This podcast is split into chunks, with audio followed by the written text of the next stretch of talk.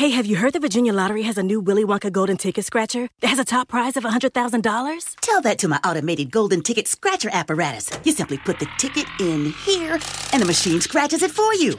And while we wait, we can play the Willy Wonka golden ticket online game with a top prize of $1 million. Just visit VALottery.com or use the lottery app. That's one impressive scratcher apparatus. Use it whenever. What's mine is yours. But hands off the scratcher. That Willy Wonka golden ticket is all mine. Packages by Expedia. You were made to be rechargeable. We were made to package flights, hotels, and hammocks for less. Expedia. Made to travel.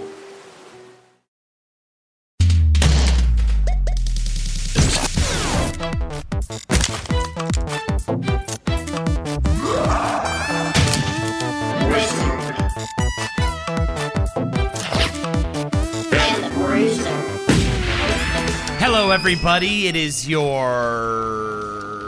Prince of the Cosmos wizard, Holden McNeely. And it is I, your weird bathing sumo wrestler, who is then flailing on the surface of this mysterious ball. What's happening to me? And today our episode is on Katamari Damacy, which is so I'm so excited to do this episode. This actually is like a long time ago. We've got this for a Patreon uh, uh, donation, and uh, so I want to give a big, big shout out to the most patient dudes ever, Double Dugs, over at Twitch, twitch.tv forward slash Double Dugs. Double Dugs are a pair of kick ass dudes who were discovered through a back door in cyberspace by a group of scientists, engineers, and programmers, affectionately referred to as the Dream Team, and brought to our dimension to play video games on Twitch. However, to do, due to budget constraints, the powers that be only authorized the Dream Team to render their heads. Also, they fucking love pizza, so I can uh, confirm this, by the way. They are like these dudes with hilarious, a hilarious look. Um, and they're just floating heads, and they play a lot of Overwatch. And check out Double Ducks. It's- it's- Sounds great. I pulled up some clips, down. and I'm definitely following them now, and they are they look like a fucking blast. So definitely check them out. All right, and now on to the show. Jake Katamari Damacy. Ah, the music is so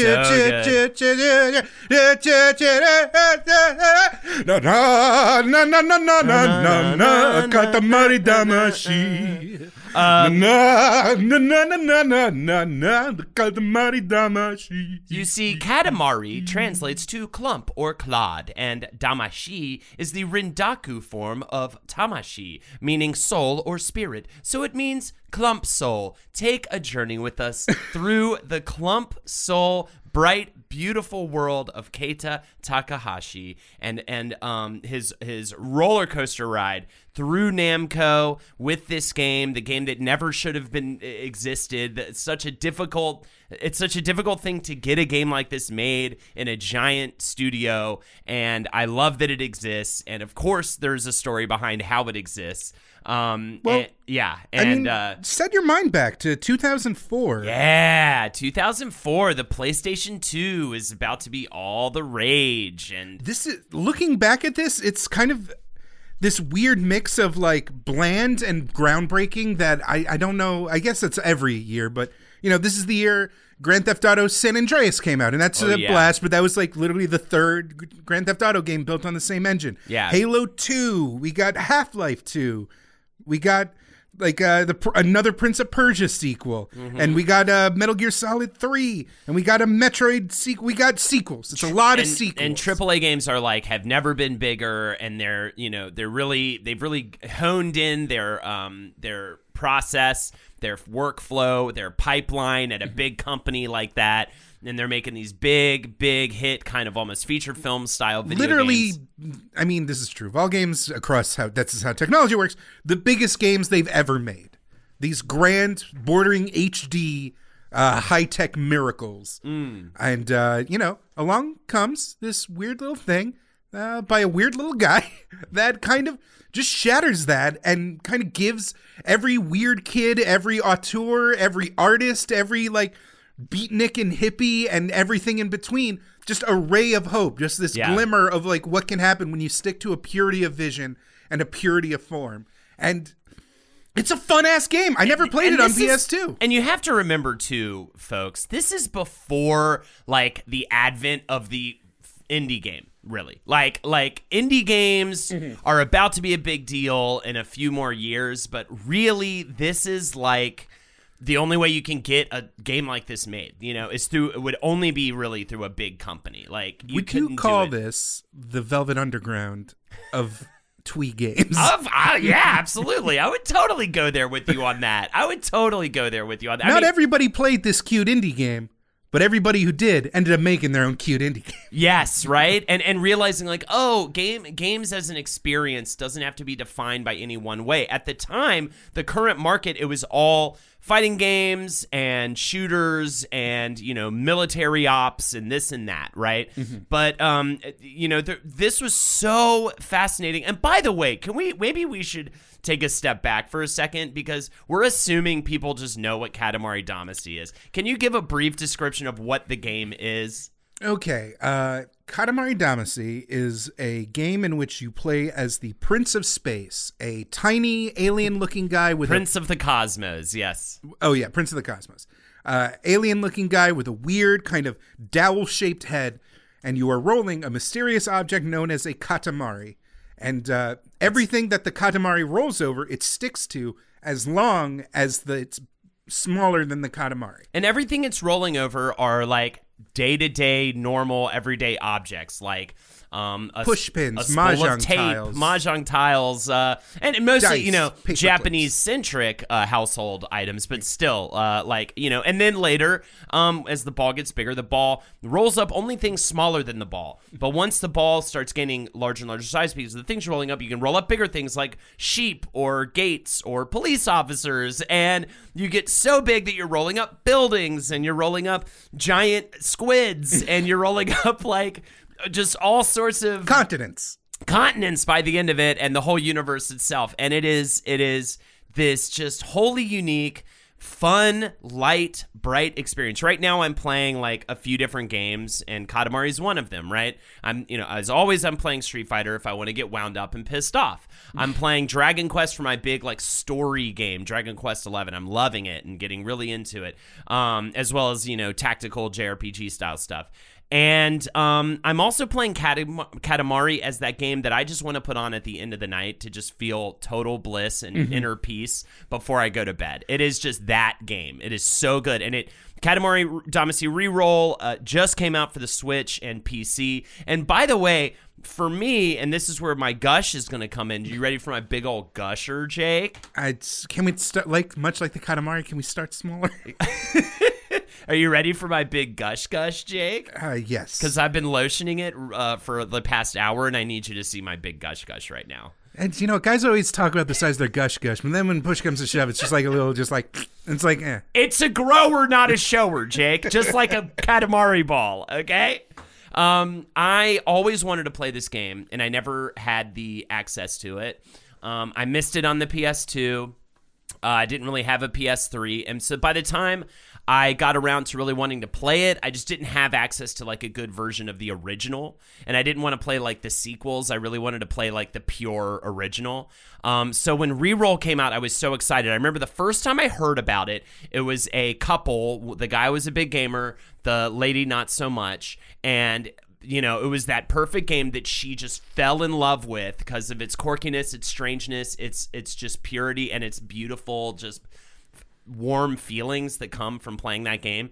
Um, she just got really into it. So their nightly activity for a while was playing Katamari and and just the excitement they had in explaining to me what this game was. And I was like, man, I was out of gaming at that time, and I was like, that sounds really cool. Like that sounds like nothing I've ever heard of. It sounds awesome, and um, it was a game that kept always kind of coming back into the periphery. Maybe I'd be like listening to an episode of Giant Bomb or something, and and I'd hear them talk, ab- uh, bring it back up and refer to it, or it would come up in maybe some documentary or something about indie games or whatever. You know what I mean? Or or games as art. You know, it always come up in that conversation, right? Um, and so it was always that thing I just wanted to always wanted to play, and then boom, this December, uh, December 2018, depending on when you were listening to this, this past December, it dropped on Switch, which is perfect, and on PC, this like re- HD remaster, whatever. and I just it was everything. And what I love about it is a game that came out in what 2004, right? 2004. and it is holds up like a motherfucker. And it doesn't seem like they did a whole lot to the game. That was my experience as well. I also picked up Reroll. Uh, I was playing on the Switch, and that there's something so fucking satisfying about picking up something that has been hyped for years and years and years and finding out it really is that good. It's just that good because unlike let's say maybe a Metal Gear or um, something of that nature, like a uh, a Mortal shoot- Kombat Armageddon. Yeah, something of that nature where, you know, it was a big deal and it had a big effect on gaming um, as a whole. But you go back to it and there's just mechanic layered on mechanic layered on mechanic and it's going for so much that it never that will never hold up as well. But then you, you know, it's just again, it is the pure simplicity of the gaming experience that just makes it so great. And the unique vo- playful f- voice. And I think that people have emulated that kind of off the wall goofy style like maybe in um Octopus Dad maybe or something like that. You know Oct- yeah, yeah. Octodad. uh, Octodad, ra- rather, sorry. Um, games like that that have like this really off kilter feel, you know, this kind of just odd comedy that like there's nothing jumping out at you as hilarious per se, but everything about it's just sort of odd and I mean, and great. the the comedy of uh, kind of trying to navigate this unwieldy object, the comedy of Yeah. watching physics collide with physics in ways you didn't expect it to. Constantly just being like, wait, can I pick that up? I can pick that up. Oh my Oh, god. no, the be- the best feeling in Katamari Damacy is uh, when you're like rolling around and c- the the stages have kind of a linearity to them where Um. you're kind of rolling, c- trying to pick up small objects and gain mass and gain mass, and then you kind of hit a dead end, you're like, fuck, fuck, because the, there's the timer. The timer is brutal. The timer is brutal, and I will say, And what happens I talk about how fun it is and stuff. It, there, it is challenging as well. What happens is you're like, fuck, fuck, fuck, fuck. There's nothing like quite the size you need it to be. Everything's too big. There's nothing left. And then you remember, wait a minute, wait a minute. And you roll back to the beginning of the stage, and all the shit that was too big for you Yes, er, like five minutes ago, it's like ah, I just yeah, yeah. like you started on a desktop, and now you can absorb the desk. Yes, yes. so And fucking it's so satisfying. fucking satisfying, especially when it's a building. And and and the other one is when you're like, fuck, fuck, where do I go next? Where do I go next? And then that like little path opens to you, or you just like accidentally happen upon like a whole new area, and you f- roll flying through it, and you're just like, yeah, and you just like grab all this stuff all around you. Or- God, it's fun. or just all these so weird little moments where you're like you're rolling through you're because you're constantly you constantly have to be searching and and making sure the ball doesn't get out of control Right, you're trying to keep the ball kind of even too. Mm-hmm. You're trying to make sure you're not collecting too much stuff on like one side of the ball. and uh just within like a microsecond you register that oh there's a line of golf balls and one of the golf balls is a chicken egg and like you reg you see it you register the humor that like was deliberately placed there you absorb it and then you just keep rolling and that happens like 10 times Yes. a second Yeah. it's so god It's so good. And uh, not to mention that, but then everything around the game, like those weird cutscenes with the family whose dad's trying to, an astronaut trying to like fly to the moon. And it's like so bizarre. This weird side story. Just the animation of the King of the Cosmos, the way he just like holds you in his giant hand at the very end of every level. And he's like, just always looks so ridiculous. The King of the Co- King of the Cosmos, the design of all the characters and everything is just so funny and great. And um, and, you know, the whole basis too, by the way, is that King of the Cosmos got too drunk and accidentally got rid of like all the stars in the sky in a drunken fucking just just spree. I was naughty, naughty. oh, the whole like this was before like camp, before like RuPaul's Drag Race. Like the King of the Cosmos was this flamboyantly hilarious macho man like character. Like Yeah. nobody. Yeah, I was like a I was a dumb weeb, and I still didn't recognize the mountain of Japanese cultural references Yeah. you need to make sense of that character. right, right. And like it's just nothing else was like it. Yeah, and, and and man, we and w- this entire time we have not even sp- you know you sang a little bit of it at the beginning, but we have not mentioned how fucking awesome the soundtrack is. The like I threw it on yesterday while doing research, and I was just like, dude, I'm gonna just rock this all the time. The soundtrack is amazing, and we will definitely get into the dirty details of all of that as we talk about the whole history of this game. I do want to start off. I know you love me. I want to roll you up into my life. Let's roll up to be a single star in the sky. Um, I, I do want to. I'll keep it as brief as I can, but I do want to start with a, a history of Namco. oh, that, that leads us up to sort of I swear to God, we can't do Galaga.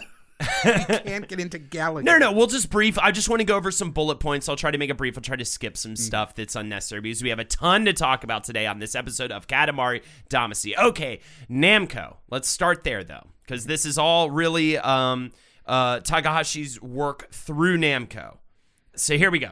Namco was originally founded by Masaya Nakamura under the company name Nakamura Saisa Kusho Co. Limited in 1955, based in Tokyo. And they initially ran children's rides on the roof of a department store south of Tokyo in Yokohama. That's uh, originally what they did. And that uh, business expanded. They were just doing children's rides all throughout the city.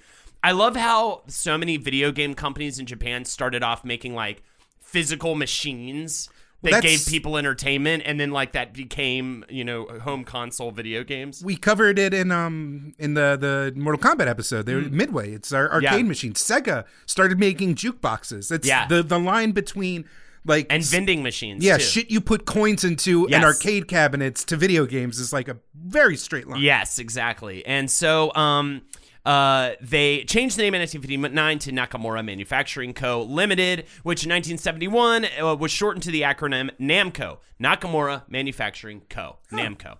Um, and uh, that was the they officially changed their name to the acronym in 1977. It was in 1970 that Namco entered the gaming biz with a coin-operated mechanical driving simulator called Racer, which is kind of interesting because they would later become known for Ridge Racer and all those. They kind of took that initial prototype and just spun off into so many different things. Um, and then this is when they get into bed with Atari Japan. Atari Japan was a Tokyo based subsidiary which was having difficulties in 1974. So Hide Nakajima, the guy in charge, he was having a real issue with uh, Atari Japan. Apparently, it was as fucking rock and roll as it was in the US, to the point where he claimed employees were stealing money and he had to put up his own personal finances to keep it afloat. So Nolan Bushnell avidly tries to sell the subsidiary. Nolan Bushnell, the you know creator of Atari, he tried to sell the subsidiary as he was struggling in the U.S. Nakamura puts up a bid for eight hundred thousand dollars, which became finalized at five hundred thousand dollars to acquire the company. So now Namco gets Atari Japan. Um, it takes him two years to pay off the debt of all Atari Japan. Uh, that Atari Japan was holding, uh, but it gave him licenses to, to, to distribute games in Japan for 10 years, and that is how they end up in the video game arcade biz. So, uh, and and and by the way, like uh, everyone thought he was insane for doing this, for acquiring Atari Japan. He was a true visionary. They thought he was fucking nuts to pay five hundred thousand dollars. You'll never be the company responsible for Pac-Man, whatever the hell that is. They'd yell at him. exactly. They end up opening Namco America in the U.S. in 1978 as a way to distribute Atari and Midway games in the U.S. And their first original game was Gee Bee in 1978, but they struck gold with, as you said, Pac-Man in 1980, and then Galaga in 1981, followed by Dig Dug and the racing game Pole Position in 1982. Pole Position was the one of the first early big racing arcade games. Um, so they're just like blowing up at this point. But then, of course, the video game crash happens, and there's a big rift between Nakajima and Nakamura during this time, like the Atari Japan guy and the Namco guy. And that ends up with Nakajima resigning to head up Atari Games. They end up surviving the crash, get a lot of success making games for Nintendo and then later Sega's Mega Drive and Genesis in the late 80s. Um, as I mentioned, Ridge Racer was huge. Um, now we're getting to the point where Takahashi's about to enter the ring. We've got Ridge Racer, we've got Tekken is massive, and then the Soul Edge series, which would lead up to Soul Calibur. Th- This is the current climate at Namco, right? Big fighting games, big racing games, 3D. That's where we're at. it's it's actually a little bit interesting because uh, the around this kind of 90s to early 2000s period, the Japanese gaming market was actually pretty unstable. Besides a few tentpole franchises, um, Namco was shutting down a bunch of the arcades that they had owned. Uh, like you know, yes, like there were a few core fighting games, but like other fighting games just fell flat on their asses. Uh, the 3D hardware was expensive to produce, so like you know, if you put all your money into making a new arcade game on expensive 3D hardware and it was a dud, it was just money down the toilet. And uh, what happened was this is in Japanese arcades. Basically, Konami broke through with Dance Dance Revolution and other companies started doing like those photo club sticker booths if you remember if you're like Uh-huh. a real dumb nerd like you remember those like Yeah. digital photo booths where you could add all the stickers and beauty effects Yep. and like uh this this kind of new wave of like fun amusements this was kind of like the like um kind of the death of the arcade machine is where like people had their home consoles Mm-hmm. Yeah. and you didn't really need to go to the arcade to play video games so arcades became more amusement centers Yes. um, the one thing that Konami did is they actually created a uh, Konami or Namco? No, this is what Konami did. Oh, yeah, yeah. They started the Konami Computer Entertainment School, Yes, I'm so glad you brought that up, Jake. which uh, was this revolutionary kind of talent fostering subsidiary of Konami that ended up creating uh, Beatmania and Dance Dance Revolution and Guitar Freaks and all these like kind of prop kind of new style arcade games. Noticing that success, uh, Namco followed up with their own subsidiary to try and like build up their own talent pools and invest in like kind of newer ideas. And in that situation, in this kind of weird, tumultuous, shifting landscape for Japanese games, uh, which even in the console markets, you know, they were getting walloped by Western developers at this point. There was like a, it, it's kind of weird now that you think about like how there's games like Nier Automata and uh, Final Fantasy 15 and the new Kingdom Hearts. There was a hot second where people were like, "Oh, I think Japanese video games are fucked in the 2000s." Uh huh. Yeah. Hey, everybody. Holden here.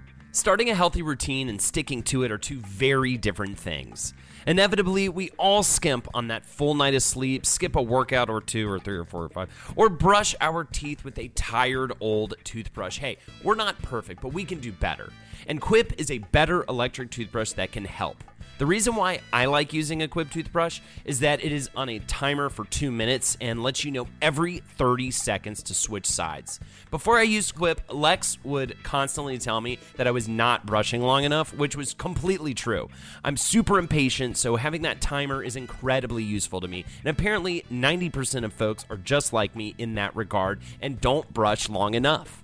The other amazing thing is that they mail you a new brush head every three months, which is a dentist recommended schedule, by the way, for just five bucks. Again, I always wait too long to replace a toothbrush myself, and 75% of you have that same issue, and those old brushes just aren't effective after a while. So I love Quip, not only for the reasons listed above, but also because of the simplicity of its design and for how light and easily transportable it is. Over 1 million happy, healthy mouths feel the same way I do. Quip starts at just $25, and if you go to getquip.com forward slash wizard right now, you can get your first refill pack for free. That's your first refill pack free at getquip dot com slash wizard. Get yours today. That is when a young man named Keita Takahashi decides to enter the video game business. Keita Takahashi, born in Fuku- Fukuoka, Japan in 1975, he loved Famicom titles at a young age. He ends up studying at Musashino Art University from 1996 to 1999 with a focus on fine art and sculpting. And at oh this wait, point, this is this is a I uh, credit where credit's due. I'm actually uh, did a lot of my research through the Katamari Damacy Yes. entry in the Boss Fight book series. Yeah. uh, think of it as like those 33 and a third books, but instead of music, it's video games. are they like then? Are they like short reads? They're they're yeah, they're brisk reads. Yeah. So uh, as a kid, Keita liked drawing, but he decided he wanted to be an architect because he thought that was a stable job. and he thought maybe it would be fun to build tiny miniature models of the caves No, that were behind fucker. his house. You son of a bitch. I this is the worst running gag, and I'm just feeding into it. But I can't, I have to communicate how angry it makes me. He's got the caves, bro. Vain. Yo, do you got caves, bro? All right. So, Uh, anyways, so he was on his way to be a designer of family homes because he thought that was stability. uh, and by the way, like, boy did not have a console or a PC, like, at all. Like, at this point, he, he, he is just so far from the the the register at this point, the the video game thing. Um. So yeah. The, he immediately quit his uh, dreams of becoming an architecture. Okay, hold on, wait. I have the quote from an interview with him. I thought being an architect must be a stable job because it's one of the necessities of modern life. But I gave up before trying it out because the exam for the architecture course required mathematics. Art major it is. Yeah. The story of every art major. I want to change the world and build things to help people. Oh, fuck, that sounds hard. I'll just make cool shit over here. Yeah, the Musashino Art University. It is a private university in Western Tokyo, founded in 1962. It was originally called Teikoku Art School, going all the way back to 1929, and is known as one of the leading art universities in Japan. And while here, um, it's the same alma mater as uh, my one of my favorite anime directors, Satoshi Kon, oh, awesome. and the uh, creator of Hello Kitty, Yuko Shimizu. Ah. Um, so while at this school, he formulates his philosophy and approach to art, which would drive all the way through uh, the games he made. He, it needs to combine practical elements along with a bit of whimsy and humor. That was his kind of immediate.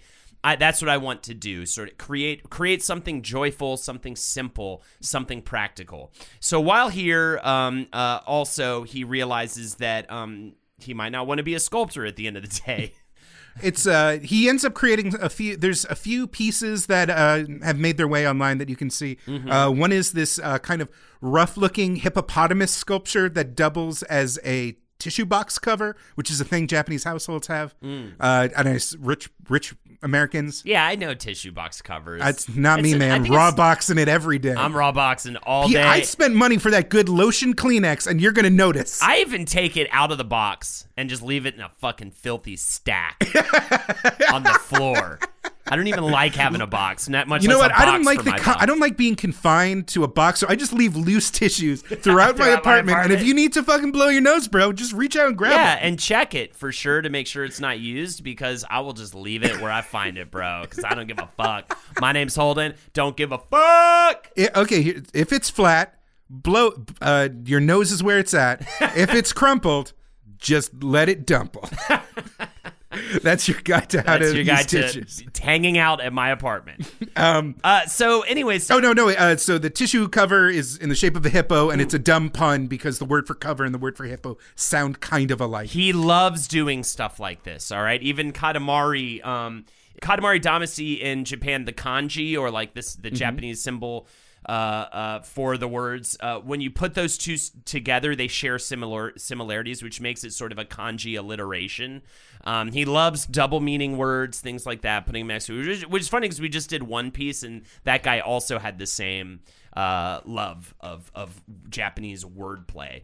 Uh, but anyways, he he even said himself, "I wanted to try something that contributes some fun to the world." Um, so uh, after he leaves uh, school and gives up the idea of being a professional sculptor, he decides video games would be a good means to pursue his art in a larger medium and give that fun to the world. So he applies for a job at Namco. But he fails the interview. However, No, no, no. He um according again to the book, he actually made it pretty far in the interviews and uh his off like his kind of standoffish nature of no not standoffish. His kind of aloof nature. He's very uh, aloof. Horrified the executives. Like he made it up to the executive interview and when it finally came time to talk to the bigwigs, the bigwigs were like, "Who the fuck is this guy?" Takahashi said, "Actually, I found out the funny truth after I joined Namco from an Namco from an HR guy Oh, okay. who I got along with. I failed the last job interview for sure. Sounds like some executives didn't like me, but one of the interviewers from the artist interview persuaded an executive who was his boss to hire me. So I asked him why. He said, "You looked very unique, and I felt there was potential to make something fun with you." Now, I will say this though: one of the things I love about Takahashi is how candid he is in interviews, how much he's willing to just be like fuck big games. And you know, and I think I could definitely see why an executive would be turned off by that because if you look at a lot of Japanese game makers, they're very tight-lipped. They're very very um they they, they at least try to come off as very very devoted to the co- dev company they work for. It's very different. Like so somebody like this it, it's very unique that you have um, uh, a Japanese game maker that is so willing to like shit talk. The, he, he he comes off almost like more American in certain sensibilities, if that makes I mean, sense. Or the, the or more- Japanese game auteur, we can like name them on one hand. There's Yes. Kojima, Yeah. there's uh, uh, Kamiya, there's uh, Suda 50. Like to break from that culture means you stand out like a sore thumb, Yes. which is the worst fucking thing you can do in Japan. Don't you're sticking out, fucking duck. Just be part of the mass. Yes. Become uh, part of the clump of souls. As Takahashi says, I'm trying to go against the current trend of game we have right now. You know, shooters or fighting games. They never change, but almost all people love that kind of game, which I understand. Shooting or fighting is kind of fun, but as a game designer, that's kind of sad because we couldn't provide a different perspective for the player. I understand fighting is fun. This is a different perspective of fun. I still believe games are a very unique media, which is interactive, has music and vision, can provide you with a more emotional story, but we still provide the player a very tiny, small perspective of life experience. This dude is fucking awesome. I love him. but like it's like we're making him sound like a, a fucking big scrote baller, but He's a small, depressive dude. He's like he sounds depressed in every interview uh, I've read. I like I've been listening to a lot of his talks and like he'll talk about just like video games are completely unnecessary and that's beautiful. the world would be a much better place if we make it that so everyone has time to play video games. People would be happier.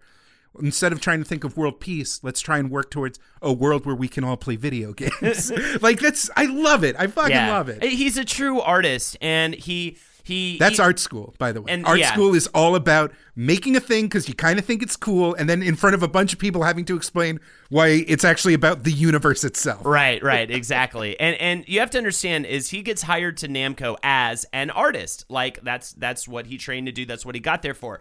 But he really deep down wanted to design a game from the ground up. Now, what you have to understand is the barrier between being an artist on a game and being a designer of a game is like massive. Like it is so hard to break over onto the side of game designer from artist side, right? And that was the especially in Namco at during this time, this is like a big feat for him. And initially, he's working on smaller projects for Namco as an artist, one of which being Action Drive, which was a Oh, crazy taxi clone with spy elements that never came to fruition.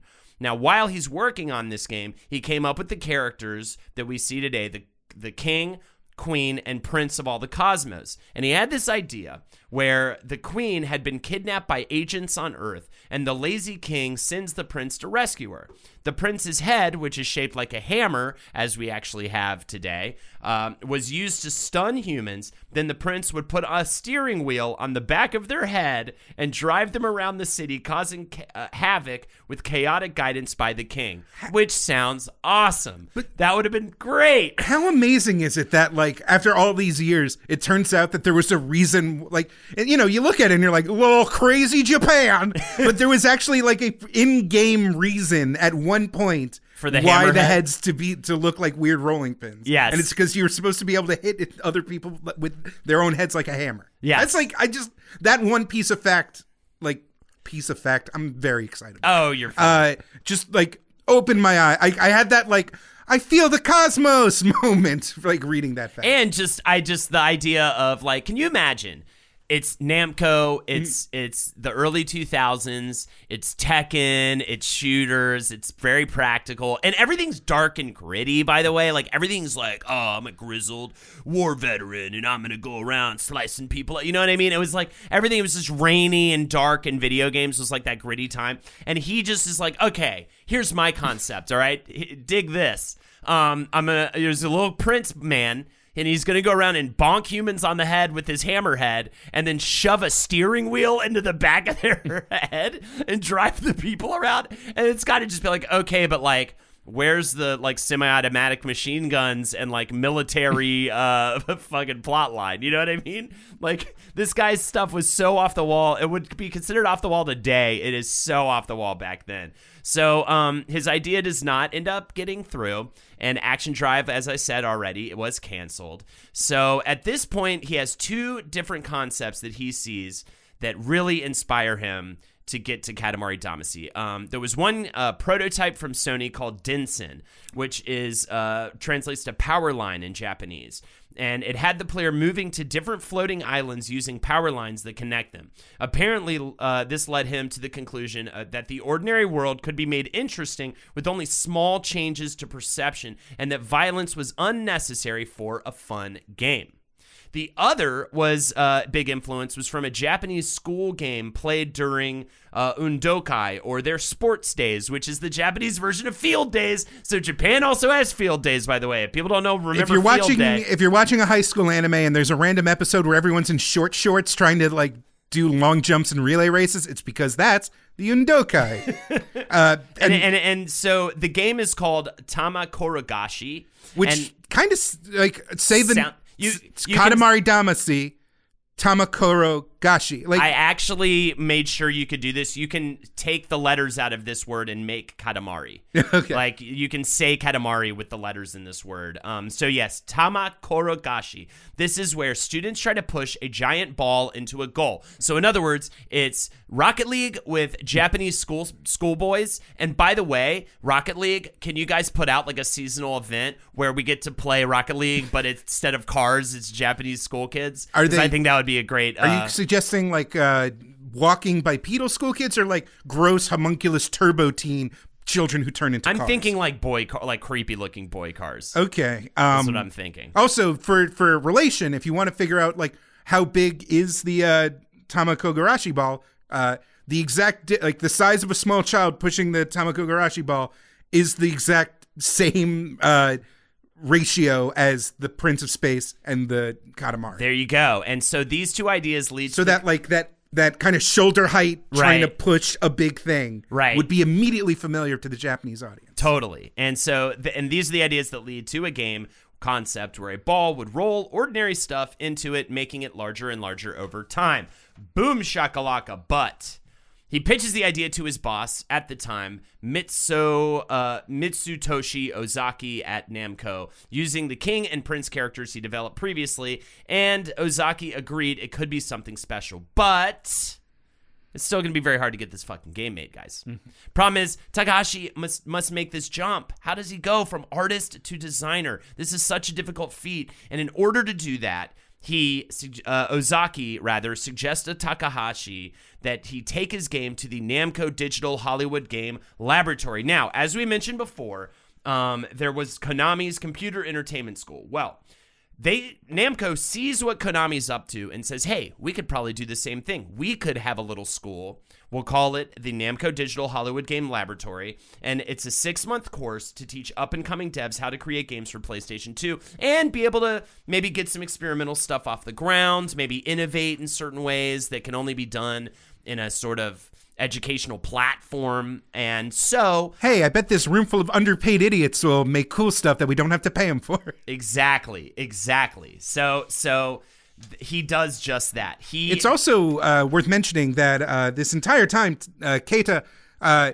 hasn't been assigned to a normal game. And uh, in this world of, of game development, without an assignment, you're a sitting duck to get fired at any moment. Yes. You are constantly supposed to be looking for a new thing, but this guy just has his head in the clouds and like enough and enough people like him that he was out there like free to make these ideas and develop them. And so it- he needed to get this done or else he could have been shit canned. So a good way to not get shit canned is to actually interact in this workshop because that kind of keeps you under the cover of of a project. So essentially what it is is employees from Namco work with students to help make uh, some kind of a game and these students they are all artists and whatnot and they're and design and programmers and they're creating all the assets that he needs for this game and, and it's specifically geared towards PlayStation 2 uh, 3D uh, video games um, that these people are learning how to make. And much like himself, there were other employees that were just about to get laid off, so he was able to pull them in to help him.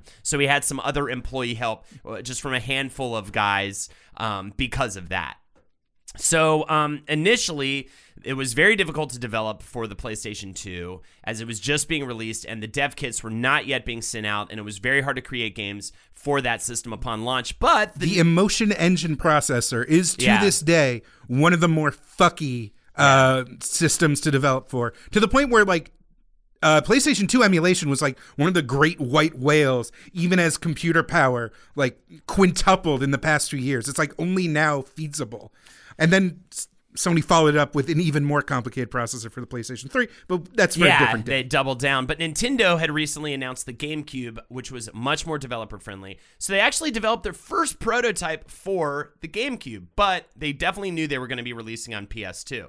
It takes them six months to complete the prototype with two dropped concepts. They had a couple of concepts they wanted to go with. One was that the ball would get larger as it got rolled around and shrink if it collided with uh, obstacles.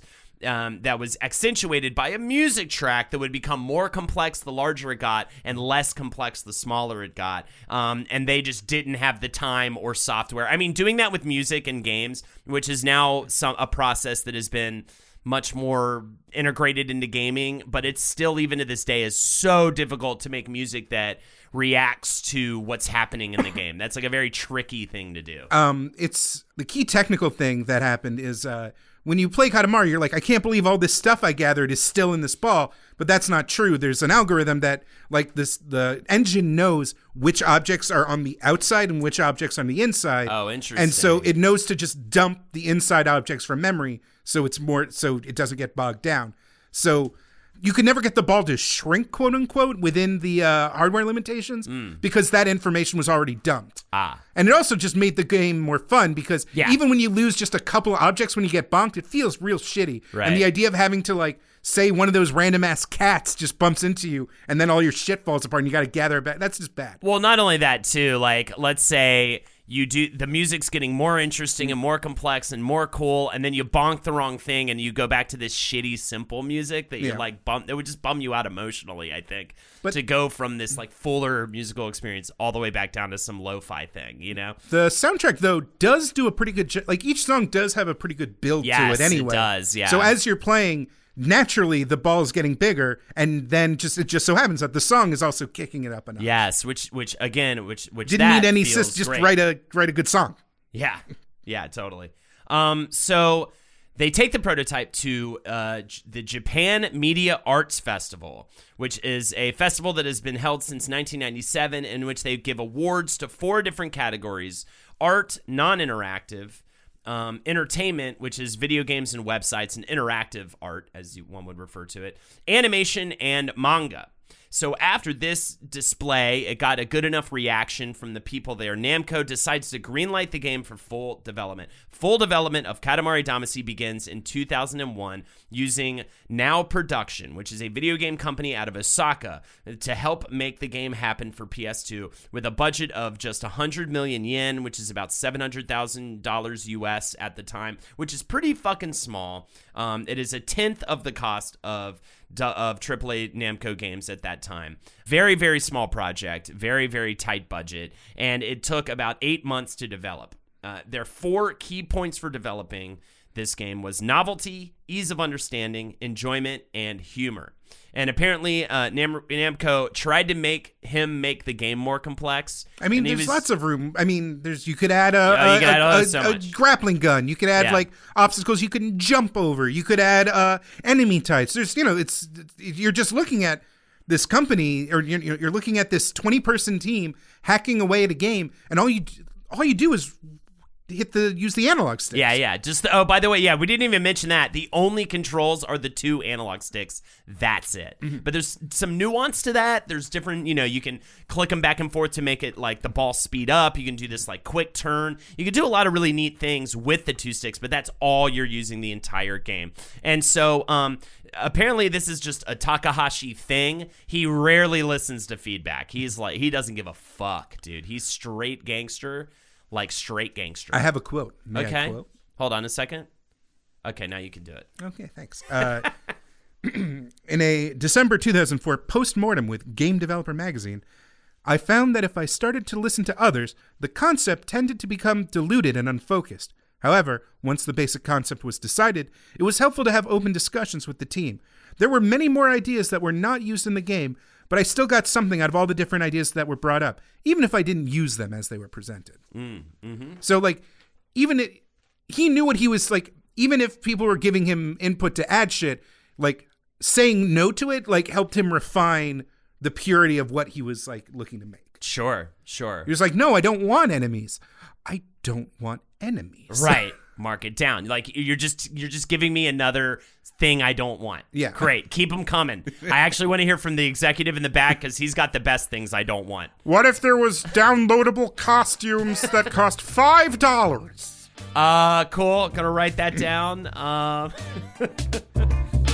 Hey everybody, it's me, your wispy wizard Jake, here to talk about this week's sponsor, Robinhood. Now, Robinhood is an investing app that'll let you buy and sell stocks, as well as ETFs, options, and cryptocurrencies, all commission free.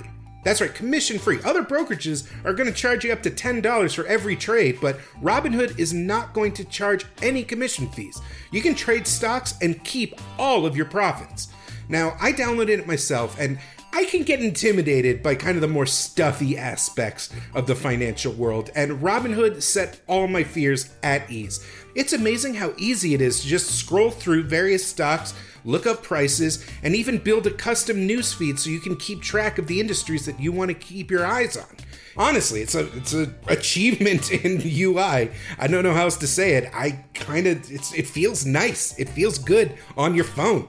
And if you don't know what I'm talking about, you don't have good design brain like I do.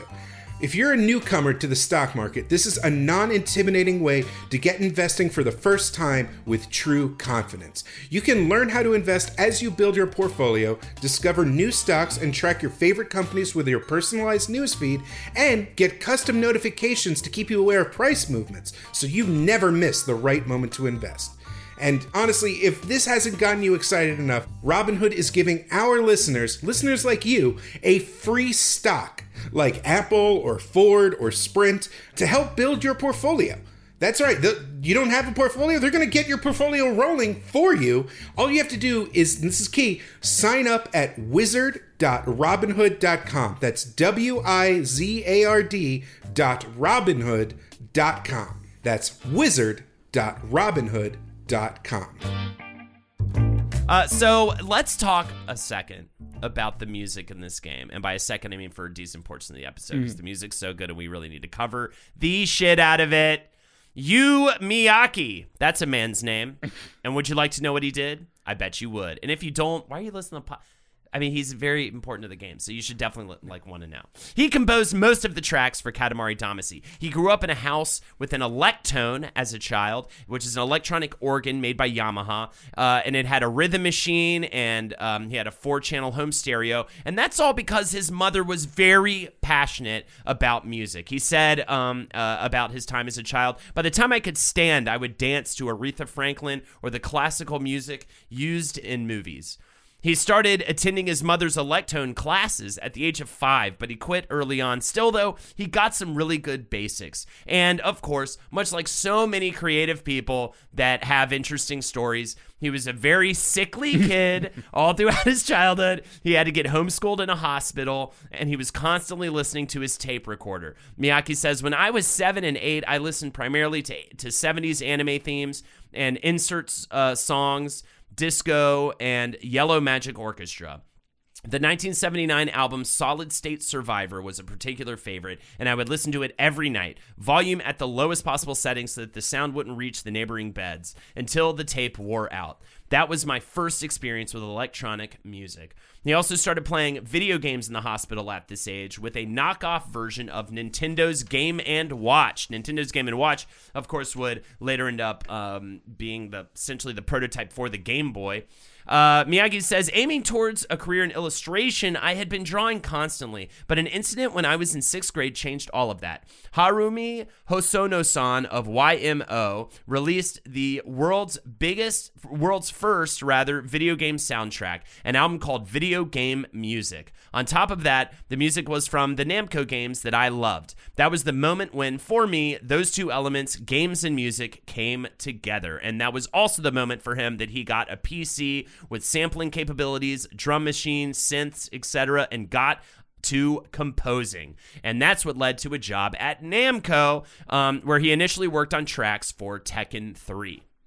Miyazaki says, I had come to dislike following the past as is and gained a passion for creating things that retained a method while breaking taboos, that expanded boundaries and felt different, but were still good. Around that time, an idea had come up in conversations between Keita Takahashi and myself that the absolute best way to undertake creative work is to deny the present. You could call it a dialectical approach. I think that was why we arrived at the concept of an all vocal score, which I fucking love the vocals in the Katamari soundtrack. Also, I don't know how much we've talked about this, but uh, Takahashi's constantly in interviews talking about how bored he was and still is by modern popular video games. And he's very, very vocal about that. He's just, he's like, this bores me. The games at Namco at the time were boring. I hated them, you know? He's just like very, very blunt about that. And I think um, Miyake shared his viewpoint and really wanted to get experimental with him, which I think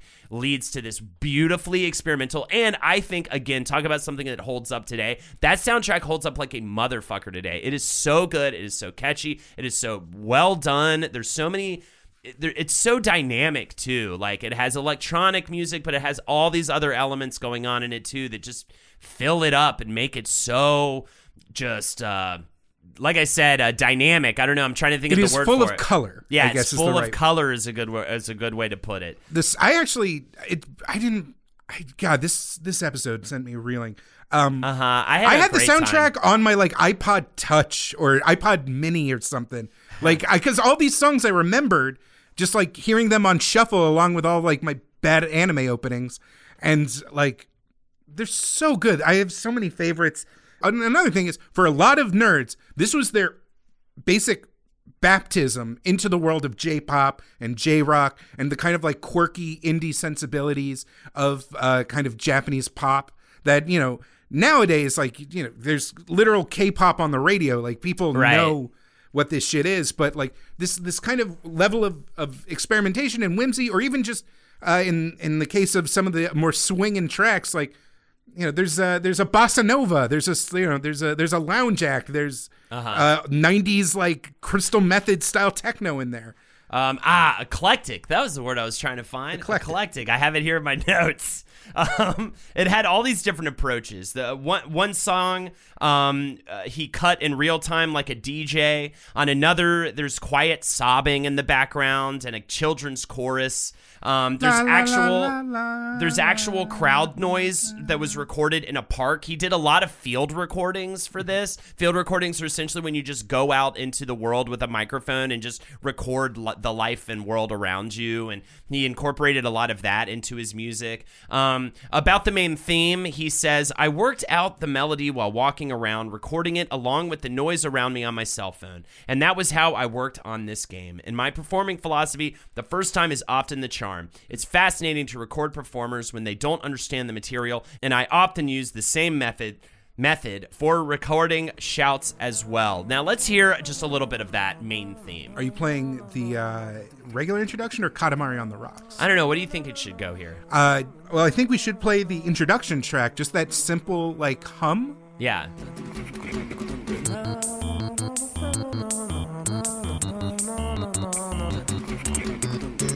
I think that's the main theme, right? That's the main theme. And I then, mean, that's what you hear first in the game. Yeah. And it's just one of the scratch tracks where, you know, he's sitting in, in his recording studio just trying to think of melodies and just trying to, like, sound it out in his head. And, like, usually that's something that goes to the garbage. This, Yeah. That's, you know, that's just a, a loose sketch, even. Um, he was actually mocked by other producers within Namco for still relying on just kind of humming in his office to come up with melodies. And he puts it right front and center, Yeah. the first thing you hear in the game. It's so great, and and not only that. All right, so if you haven't played the game before, you you start to hear this uh this dun dun dun dun. It's just like human voices. No no no no no no no no no and it's literally just the human voices and which is immediately, especially for a game at the time, and even today would be like a weird, interesting, fun choice. Then you see the Namco logo. Then you see the Prince of the Cosmos with the Katamari ball, and you realize, oh, this is actually the loading screen, and I can choose new game by rolling the ball over and picking the file, which actually actually rolls over the letters in the word Namco, and and just You don't have file one, file two, file three. You have file na, file m, and file co. so so just just that immediate Second one. Moment. This is not like any game yeah, you've ever this played. is completely different from anything you've ever done, and in a fun, jovial, silly way. Um, and and they they just hit it home so immediately. Uh, the whole soundtrack is is just absolutely amazing. Um, they got Charlie Kosei, who is a, the composer of the Lupin Third soundtrack, Oh. writing and singing one of the tracks. That's the one I was. I know you Yeah. love me. Oh, it's so good. And then uh, Miyake also worked with J-pop singers and anime voice actors for different songs. It is just Are smart. check it out. It's on YouTube or whatever. If you've never heard it before, I strongly suggest you just go on there and throw Oh, that yeah. puppy on during your workday, during whatever. You'll get such a kick out of it. It's just a phenomenal soundtrack. It's like it's like an hour long. It's fantastic. It's important that we note that it wasn't just Yu Miyake. Uh, they actually brought in a, collabor- a collaborative team of other music producers from within Namco, people that worked on other Tekken games and you know all and Point Blank, all all of them. And um, the uh, the goal when finding vocalists were to uh, kind of search out like familiar voices and like names that the Japanese audience would know but had forgotten about, specifically to like kind of bring in a sense of like nostalgia and whimsy, but also like mystery. right. It's, it's uh, people that like, you know, if you were a fan of animes back in the 80s, you'd be like, wait, I know that voice from something. Or like a fan of like Ultraman, you'd be like, wait, I know that voice. And so it's kind of, again, it's all based on this holistic dedication to just happiness and safety and warmth. right. What's that one that's like, da na na na, do do do do, da da na na, Yeah, yeah, that's a great one. na na na na na na. We should just do a thing where we sing soundtracks to video games together. That'll be a fun bonus uh, Patreon content. Um, so they have this game, and they uh, want to show it to the world. They end up uh, getting to exhibit one single level at the 2003 Tokyo Game Show or TGS. If you haven't, if you don't know about TGS, it's a video game expo that lasts for four days. And honestly, I, I think it's kind of declined rec- in recent years, but it, it at one point it was like almost it was just as big or almost as big as E3.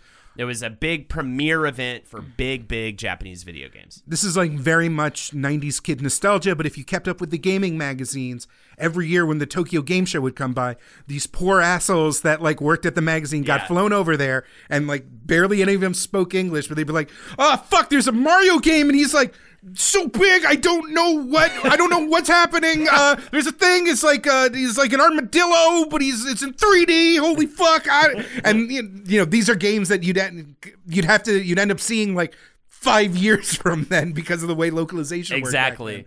And I don't think Katamari really like American journalists really picked up on Katamari back then, but it did so well at this Tokyo Game Show that Sony decides, hey, let's put it on billboards, let's advertise for it pretty hard. Um, this actually seems like it might be a success, and it uh, did pretty well. Um, It did okay. uh, there's also a fucking un- amazing uh, commercial that I also advise you to look up that uh, is on YouTube. It's of a Japanese businessman essentially rolling up an office, um, including couches and the secretary, and it's hilarious and really short and like perfectly displays what Katamari is all about. Uh, it comes out in Japan and it's two thirds the cost of a normal AAA game at the time. And it does pretty good. It doesn't like, you know, it's not like unbelievable success or anything like that. And it, so much so that they didn't even at this point have plans for a Western release. But this game ends up getting shown in the US at the Experimental Gameplay Workshop in March of 2004 during the Game Developers Conference or GDC. And again, that is an expo that uh, with networking events and award shows, along with tutorials, lectures, and roundtables with industry professionals all around, you know, game design, making games, the business of making games. It's been running since 1988. It started with just 27 designers in attendance, but it really quickly became like a very big deal.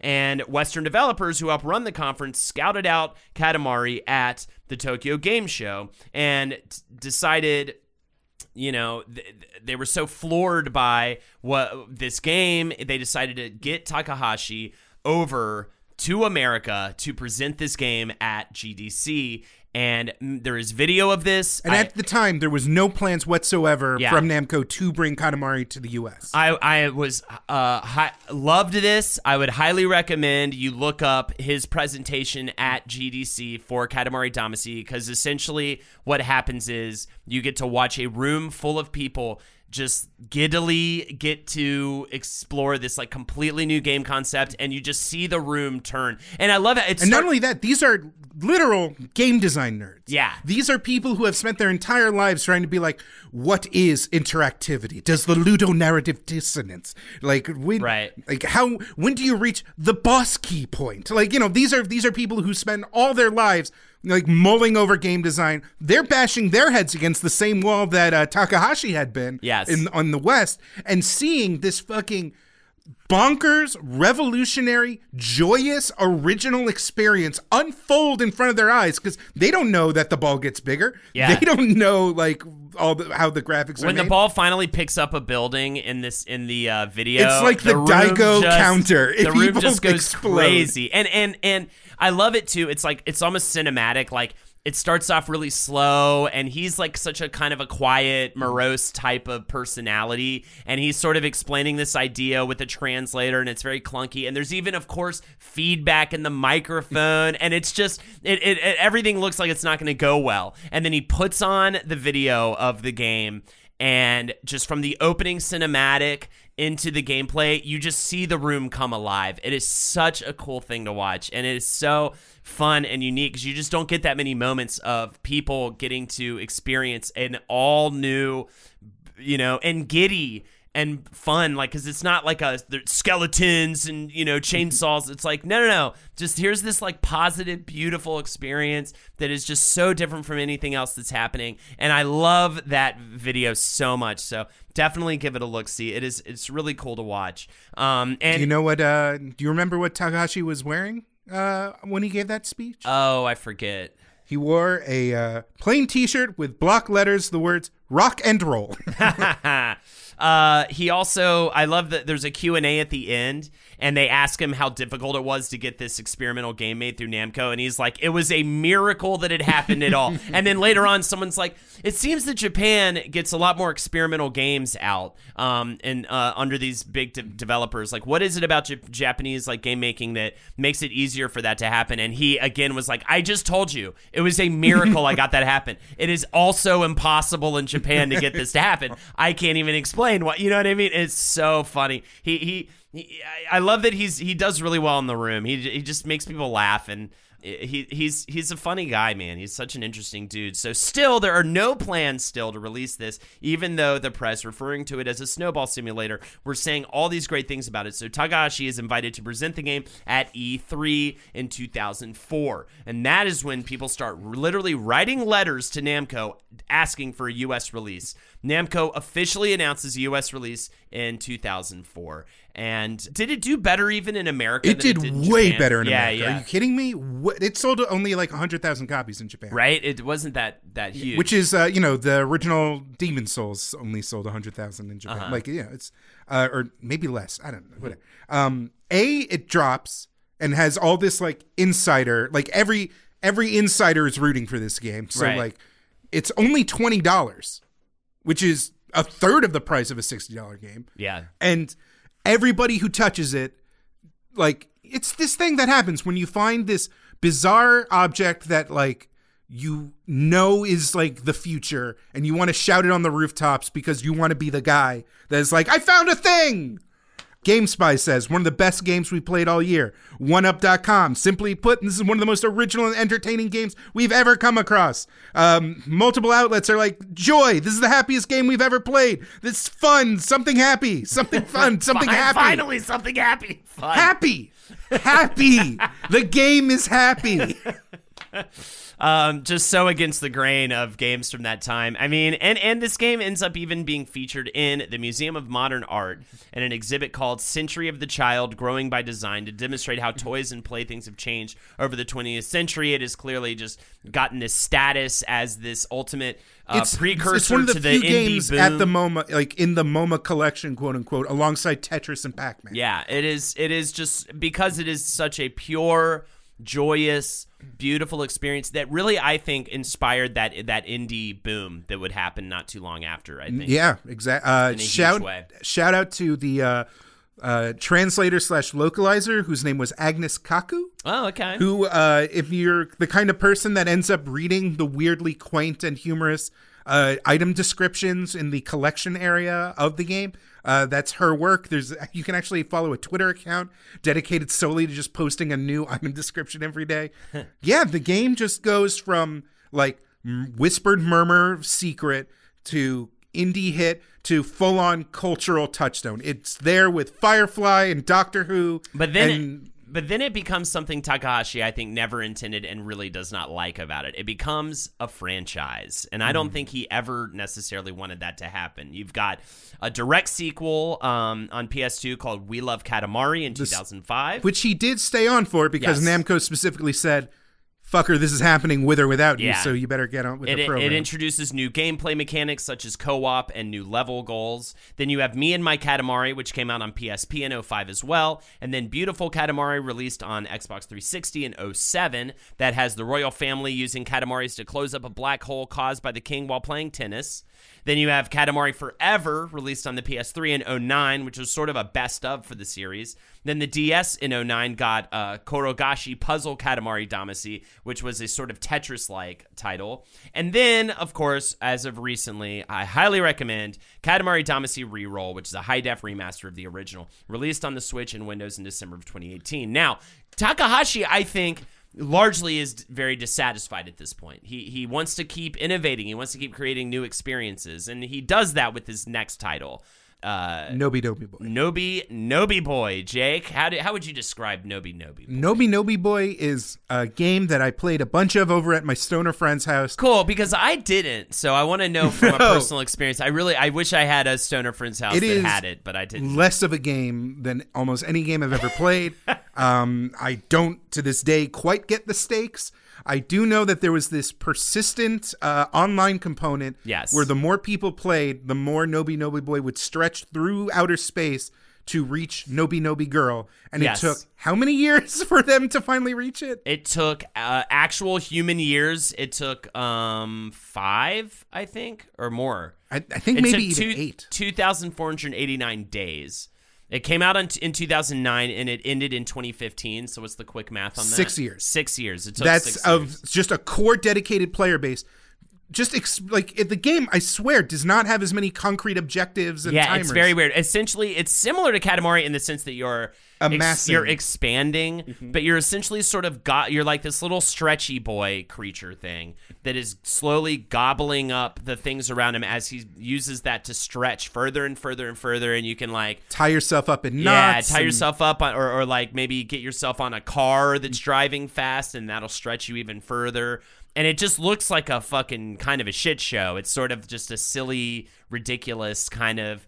Um, It was compelling as I was existential playing, experience. it, but I didn't miss it. Right, right. But the cool part about it, as you said, was the online part because every time someone played the game and stretched out the boy in the game further, the online it was cumulative for all the people to try to get this this character of the girl uh, to stretch, getting her to all the planets in the solar system. He always loves making things uh, centered around the solar system. And uh, yeah, that's unbelievable that that. But uh, it's crazy that it actually ended in like after six years. It took six years for it to actually. Uh, I'm actually super excited for finish. Wattam, the next game he's uh, Yes. has in the cards. Uh, it's like kind of this weird. It feels like one of those. Um, looking at the gameplay footage, very Nobi Nobi Boy esque, very like clear, strong, colorful graphic style.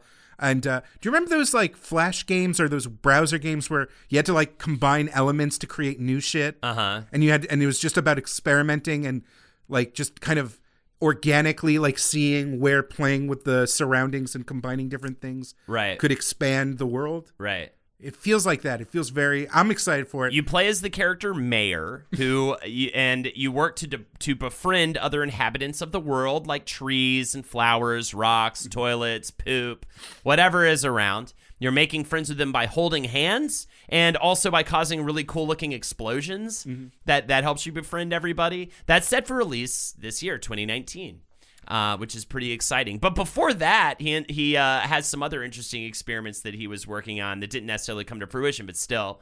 He at one point set out to design a playground in Nottingham, home of Game City, which is UK's largest alternative games conference. Takahashi said, To be honest, right now, I find the idea of working in the physical world far more exciting than working in a virtual one. I feel like having something physical makes it easier for me to communicate what I think is fun to people. There are fewer hurdles to overcome. Takahashi described uh, this playground that he had in mind as one that's soft and with lots of big blocky shapes and a place kids can't really get hurt. Very colorful, where kids can roll around and be free. But it's okay if they occasionally get hurt too. Uh, this was announced back in 2009, but uh, unfortunately it became indefinitely postponed in 2010. He and his wife, Asuka Sakai, who is a composer, they formed an indie game company. Uh, he walks away from Namco, finally gets released from Namco. I think was just fed up with the the franchise that was, you know, Katamari and keeping that going and everything. So he ends up leaving and um, creating the unfortunate game company name uh, Uvula. Is it Uvula? Uvula. Uvula, right? I mean, it looks like the like thing in your mouth uvula. is a uvula. Oh, okay. I thought that was the penis hole. I mean, no, that's the whole schmageg. Oh, okay. Got plus the eyes. Uh, they started that in October 2010, and um, they end up working with another game company called Tiny Speck on their game Glitch, which was an MMO geared towards gathering and crafting. And the next big thing, of course, is Wattam, which I'm super excited to play. Man, I, I think it'll be a fucking blast. This is a weird side note, but I, I'd feel remiss if I didn't address it. Uh, there was like some pretty solid uh, Katamari like portable game, like uh, mobile Hmm. games. Uh, There was what was it called? There was like there was like I love Katamari and like Katamari Amore, which uh, a lot of it focused on using the accelerometer to tilt controls. oh, cool. which kind of mirrored the unwieldiness of the uh, regular game. Uh, and the simple low poly graphics worked great on like you know I'm talking like an iPhone 3G or whatever. Right, right. Those got taken off the market, and right now the only game you can play on mobile. And if you want to see why Takashi left uh, Namco, like download this, play it for two seconds, and then immediately delete it. Like amazing Katamari, glorious Katamari. It's the worst fucking thing ever. It's like a clone of Subway Surfers. Amazing Katamari. Uh, it's full of fucking microtransactions and Right. energy systems and like, hey, watch this ad if you want to keep on rolling. and it's fucking The worst. like this is like the exact opposite of everything this game was supposed to be. Right. And it's and the fact that I can't even play like the decent just buy it once and enjoy it as a fucking game games anymore is so it pisses me off. Um, so there it is. I mean, I think that is our episode, right? On Katamari Damacy and uh, Keita Buy reroll. Takahashi. Buy it. Mm. Get reroll, dudes. It's so much fun. It's so much fun. Is it on OS as well, or is it just uh, PC and um, PC and Switch. Switch. Oh my god, it's so damn good. So definitely check it out. Uh, and I hope you enjoyed our episode. Thank you again for the patron um, that donated for that episode. You guys are the best.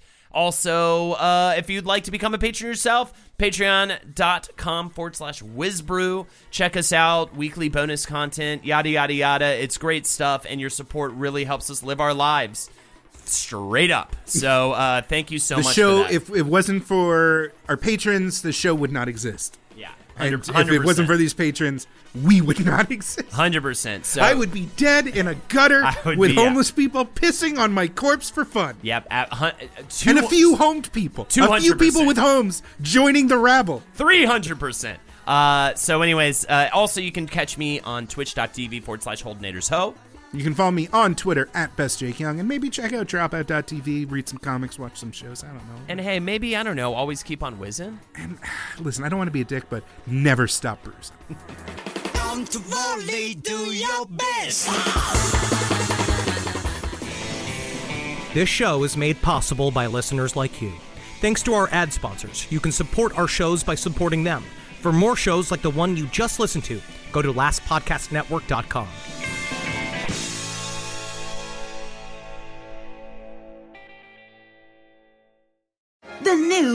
Wonka Golden Ticket games from the Virginia Lottery are here. The Scratcher gives you the chance to win up to $100,000. The online game gives you the chance to win up to $1 million.